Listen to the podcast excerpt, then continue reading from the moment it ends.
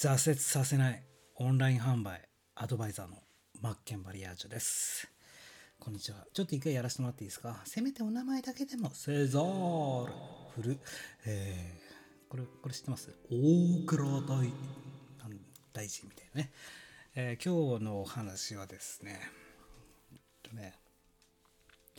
まあ、人生とはって言ったら、いや、何？そんな話はなるから、まあ、人生とは何かって話するね。えーまあ、明確化していくっていうか、気づいていくことだと思うんですよ。あの生きていくっていうか、まあ、仕事ビジネスしていくもそうだけども人生っていかにどれだけ明確化していけたかだと思うんですよそして本質に気づいていけるかこれが大事だと思うんですよ本当のことのところ本当に大切なこともそうだけど本当のことこの世の中の仕組みだとかそういったことに気づけるかこれが大事だなと思ったよって話で。最近ですね僕ねあのストリートアカデミーってストアカってあるじゃないですか。あれめちゃくちゃコスパいいんですよ。あのなんだろう。もう有名どころの先生たち講師の先生たちがもうこぞって出品してるもんだから価格競争価格崩壊が起きてですね。1000円とかで超何十万とかの講座を学べるということで僕最近あの隙間時間あれば常に講座に参加してるんですよ。例えばパワーポイントで図解を作るマンツーマンレッスンとか1000円あこれそれは4000円ぐらいかな。あとはえっ、とセルフブランディングの、えープロフィール文マーケティングのプロフィール文の、えー書き方。これ1000円だったするんですけどあとは、ま、結構マーケティング重視で僕最近学んでるかなと。やっぱり東大部分だし本質部分だし一番最初に決めとかなきゃいけないマーケティング部分というか固めとかなきゃいけないところで大切なとこなんでねここは重点的に僕いつも学んでるんですよ。やっぱりお客様に価値を提供していかなければいけない側なんでやっぱりそういった勉強って必要だと思ってるしね。でえっ、とそうですね。今日なんて、えープロフィール文、えー SN、SNS とかのプロフィール文とかじゃなくてえーまあ、1000文字とかで書くホームページとかに設置するプロフィール文の型、うんこれちょっとお伝えしようかなと思ってて、まあ、3, 3つのポイントがあってですね。最初の肩書きがあってキャッチがあって、えーコアプロフィールがあるよと。まあ、肩書きっていうのは何々、まあ、コンサルティングとかだけどただのそういったコンサルティングとかじゃなくてここでまず一発目に、えーお客様にとって何の得があるかっていうのを一言で分からせる、えー肩書きが必要だよってことなんですよ。まあ、例えばね、えーなんだか初心者の、えーなんだかですみたいなのでもいいしただのウェブデザイナー何何々ですとかいうよりは、えー初心者なんだかのウェブデザイナーの何々ですとかで、まあ、僕の場合は、えー今回ですね挫折させないオンライン販売アドバイザーに変えしたんですよ。それからもう一個再起再起動アップデートなんだかこんだかにしようかなと思ったんですけどまあ一番しっくりくるのが、まあ、自分のコンセプトもねオンライン社会の歩き方ということでえーまあ、ねフリーランスの悩みを抱えてるオンライン販売提供されてる方の悩みを解決するっていうのでコンテンツ出してるんで、まあ、挫折させないオンライン販売アドバイザーが一番いいかなと、まあ、これが肩書きの部分。最初に肩書きが来て次にキャッチの部分っていうんですけどキャッチはすなわちまあお客様が見た時にこの人一体何してくれる人なのと。自分にとって何の得があるの。この部分を載せていかなきゃいけない。て、まあ、僕の場合はですよ、まあ、とにかく買ってもらいたいけどいくら頑張っても成果につながらないというオンライン販売でのお悩みに対しやる気を覚醒させ再起をかけたアップデートの秘訣を提供売れない苦しみから180度方向転換し売れる喜びへと導きますっていう風にしてるんですよ。ここがキャッチですね。いやこの人じゃあこういうことしてくれるんだ。でこの部分でやっぱり大切なのは数字を入れていくっていうところですよね。えー僕の場合だったら180度とか、とか何百人を見たとかよくありますよね。それで数字を入れてとどめと置く目線をとどめるこういった要素が必要だよと。ここの部分は肩書きの次はキャッチ何をしてくれるかそしてコアプロフィールというのは、まあ、映画で例えるなら起承転結でストーリー性を盛り込んだ方がいいよっていうことででここの部分で大切になってくるのがもちろんベネフィットですよねお客様にとって得られる未来これをこういうふうになれますよとか、えこういう風になりますよということも伝えるの大切だけどもマイナスの部分ネガティブ要素の部分も入れつつプラスに変換すると、まあ、映画で例えるなら起承転結で、えヒーヒーローっていうか主人公がね、えー最初力を持ってるんだけどもそれを調子こいてやりすぎてでライバルに出会ってそして挫折してそこから訓練して特訓して修行して最後はハッピーエンドみたいな流れ。この波をつけるっていう意味でストーリー性。ここをコアプロフィールで書いていくんですけどここの部分が結構長くて僕の場合はですねこんな感じで書きました。ストーリー性試される大地北海道の田舎育ち。田舎にいてもインターネットで活躍したい。そう思い。会社員時代に森で拾った松ぼっくりを遊び心でネットオークションにて販売したところ5個1000円で売れたあの時の喜びを今でも忘れません。インターネットで物が本当に売れるんだ。これをきっかけに副業でネット販売を始め売れる喜びや自分の好きを仕事にしたいと思い本業として独立。しかし現実の壁はそう簡単には越えていくことができませんでした。ただ出せば売れる。甘かったです。1年以上この悩みの壁にぶち当たり悩んだ末一つの答えにたどり着きました。圧倒的に販売スキルが足りてない。言い換えれば画面の向こう側に存在するお客様そのお客様のために最善最良の価値の提供をすることまさに本質の部分でした。僕はただただ物を売ればいいと思ってました。違いますよね。売るのはお客様がそのものを手にして得られることですよね。この本質に気づき全ての見え方が変わりそこから一気に V 字回復をすることができました。結果的に Amazon 海外輸入販売でベストセラー1位を獲得しました。幕開けでは自社ブランドを立ち上げクラウドファンディングにてプロジェクト成功。これらを経てオンライン販売に携わる全ての人に最低限の販売スキルの習得をシンプルに伝える。これがいつしか僕のミッションとなりました。お伝えしたいことは3つです。インターネットで物を売る提供する。これらに必要な要素要素。目に留めていただくための最低限のデザインスキル。納得していただくための最低限のライティングスキル。選んでいただくための最低限のマーケティングスキル。この販売スキルの3種の神器を伝え一人でも多くのオンライン販売者の力になりたい。そう思いコンセプトでもあるオンライン社会の歩き方。あなたらしさで進む道を立ち上げいくら頑張っても成果につながらないオフロードから売れる喜び勝てる売り方を知るオフロードへとシフトアップ。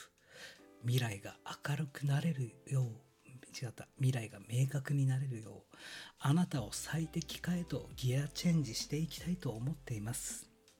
競合他社ライバル激戦区の Amazon プラットフォームで生き残るための知識と経験をもとに DIY セルフブランディングやオンライン販売完全攻略方法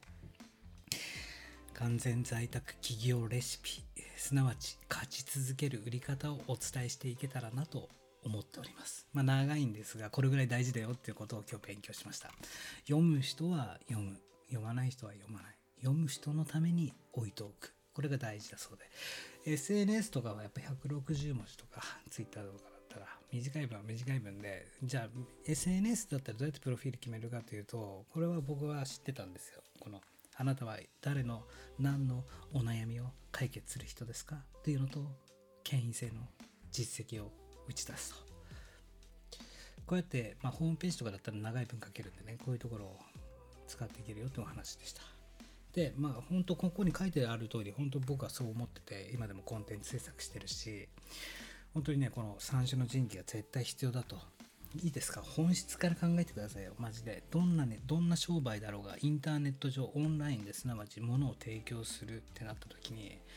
例えばあなたが動画編集者を目指してる方だとします。動画クリエイターになりたいよってやってる方。だったりとかウェブデザインをやりたいよと。で結局ウェブデザインのスキルを手に入れました。プロのウェブデザイナーです。だけど最終的にはじゃあなってどうするのと。お客様がが必要じゃないですか、ね、自分のスキルをお客様に提供するわけじゃないですか。じゃあウェブデザインの先生であったら生徒さんが必要になってきますよね。でその生徒さんは何を求めてるかというともちろん先生からウェブデザインを学んでそれを使ってその先に何かを解決したいかったりとか何かを達成したい目標っていうものがあるからそこにたどり着くために先生から学びを得たりとかね学校に入ったりとかサービスを買うわけじゃないですか。動画編集もそうですよね。YouTuber ですで YouTube でサムネを作ってほしいですとか動画編集してほしいですって動画編集者にお願いする。それって動画編集は自分でできないからってその先にある達成したいも何かがあるからあなたを利用するわけで僕たち提供者側としては必ずお客様の何かを叶えてあげるっていう役目があるわけなんですよ。その時にですよ。ね。じゃあ商品こういくらいくらですって販売提示しなきゃいけない。そういった時にやっぱりデザインね、販売ページっていうものが必要ですよね。こういったデザイン性が大事ですよね。デザインスキルですよ、本当に。商品画像を作ったり、サムネイル作ったりとか。だから最低限のデザインスキルは必要なんですよ。誰であろうと。もちろん外注やプロにお金がある人はそうやって頼めばいいけどもこう我々みたいなフリーランスや個人事業主っていうのは最低限これをできなきゃいけない。デザインスキル。そして納得していただくための最低限のライティングスキルですよね。このライティング。納得してもらうために説得するために文章文章力をつけなきゃいけないんですよ。確実に必要になってくるんですよ。ね。何も書いてない文章から物なんて売れないですからね。で選んでいただくための最低限のマーケティングこれも必要になってくるよという話なんですよ。流れるようにスムーズにやり取りできるように。リサーチだったりライバル分析だったりポジショニングだったりターゲティングだったりペルソナ分ペルソナ設定だったりとかいろいろ土台分分で必要になるし潤滑に売り上げを立てるための施策っていうのが必要になってくるんですよ。すなわち販売提供スキル。その中でもこの3つのスキルはどの業種であろうと確実に必要なスキルになってくるよってお話なんですよ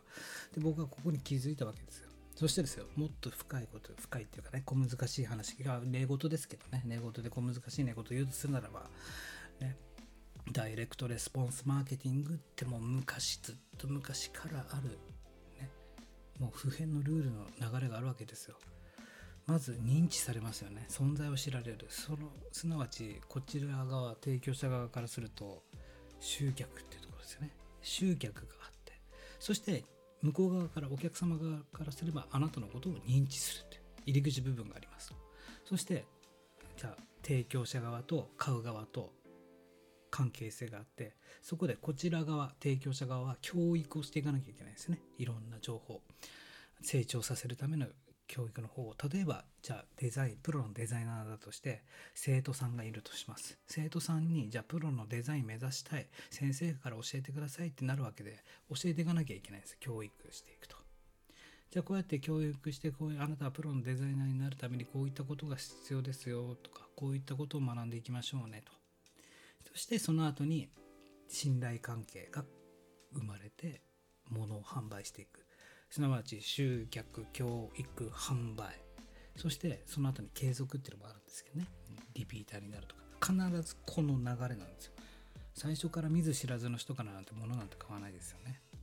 確実に最初は知り合って信頼関係ができてそして販売とか提供。なりますよね。この流れの中でどのフェーズどのステージにもこのデザインスキル、ライティングスキル、マーケティングスキルは確実に必要になってくるよって話なんですよ。すなわち販売提供スキルってやつですよね。まあそういう話ですよって話で。なので僕はここに気づいたからこそ、まあ、生涯かけてこの先だって絶対オンラインで仕事していくわけだからここを集中して学んで詳しくなっていかなければ意味がないなと思ってるんですよ。でなぜそこに気づいたかというと最初僕は松ぼっくり売りましたからね。森のゴミを売ってですよ。森のゴミを売ってあインターネットで物売れるんだと気づきじゃあどうしようかってなった時にねあの家中の不要品ゴミですよ。まあ靴片っぽも売りましたし本とかも売りましたし音響機材とかいろいろ売りましたし30万円ぐらいの資金を作ってでその資金で本格的に物販や輸入やろうと思って仕入れ資金を作ったんですよ。でなぜこのインターネットビジネスするのに最初に物販をやった方がいいかっていうとえーと、もちろんね、えー、資格があったりとかもともと得意なものを持ってる人たちとかだったら教室とか教室とかやったらいいと思うんですけどこのインターネット上で物が動くという経験をする必要があるんですよ。で物じゃないですか。形あるものなんですよ。確実に誰かの手に渡るんですよ。目に見えるものだから。やりやすいんですよ。まあ言ってしまえば誰でもできるよって話なんですよ。でやっていくうちにもちろん僕も挫折したし壁にいっぱいぶつかりましたよ。なんでこんな売れないんだ在庫がいっぱいだみたいな。だからもともとの根本のマーケティングの部分が悪くてね最初のリサーチが悪かったターゲットの設定が悪かった需要の見方が悪かったってなるわけですよ。そしたらマーケティングをもっと学ぼうってなって。そしてもっと売れるためにライティングを学ぼうと魅力的な商品説明文を書かないとなとなるわけで今度ライティング文章力を上げるわけですよ。じゃあもっとクリックされるように見られるように目立つようにってことでデザインスキルを学ぶわけなんですよ。で物販やることによってね物販やることによって確実にこのデザインスキルとライティングスキルとマーケティングスキルが必要だってことに気づくんですよ。おのずと磨かれるんですよ。そしてさらに気づくんですよ。インターネット上でお客様が手にするお金を払うってこの流れって確実にこの3つが必要だなってことで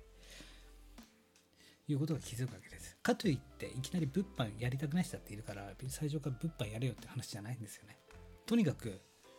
インターネット上でオンライン販売するにあたり必ず価値を買う人がいる。で提供者側ですよね僕たちが。その中でデザインスキルライティングスキルマーケティングスキルが必要でやったことがない人でどうやったらいいかわからない人が実体験するのに物販は向いてるよってことなんですよ。ね、僕だって最初一番最初にやったのは何か知ってます？ブログアフィリエイトとかそういう系ですよ。ブログアフィリエイトとかね。バうんとアメリカからババーニーちゃん人形輸入したりとか。あとなんだろう？何やったらいろいろやりましたけどね。まあ、物販だったんですアフィリエイトもやろうとしたし、目に見えないものからやろうとして、もう確実に挫折しますよね。もうブログだってね、挫折した人わかるじゃないですか、このブログいくら書いたって。でね、ブログ書くことだってですよ。じゃあ誰かが悩みを解決するためにあなたのブログを読もうとするわけですよ。で、その読まれるためにはマーケティングスキル必要ですよね。キーワード設定したりとか、ランキング上げるためのマーケティングが必要だし読んでもらうためのライティングが必要ですよね。ライティングスキル。そしてあこのデザインいいなって思ってもらうためのデザインスキルも必要だし。でじゃあブログの記事読まれました。中に入ったら今度じゃあ動線ありますよね。じゃああとセンスクリックしてもらう。それとも自分の、ね、商品とかアフィリエイトクリックしてもらうとか。でそれもマーケティングスキルじゃないですか。動線動線を踏んでもらうとか。確実に何をやろうがオンライン上でお金が発生するのはこの3つのスキルを最低限持ってなきゃいけないよというお話なんですよ。もう20分ぐらい喋ってますね。ということはここでこれからオンラインで何かをやりたいという方はここの3つだけ意識しといていい。販売提供スキルが必要で3種の神器デザインスキル、ライティングスキルマーケティングスキルそして僕はもうこの先これを徹底的に極めるしそれをこうやってオンライン販売やこれから始めようという人たちに徹底的に伝えていこうと思ってます。なので、肩書きに戻りますが、挫折させないオンライン販売アドバイザーとしてしっかりやっていきたいなと思います。ということですね。まあ、ただいまユーデミーで僕いろいろ無料で講義出してますんでね、ぜひ受けて力にあのなりたいというかあの、あなたのスキルアップにつながってくれたらいいかなと思います。ぜひ活用してみてください。頑張ってやっていきましょう。失礼します。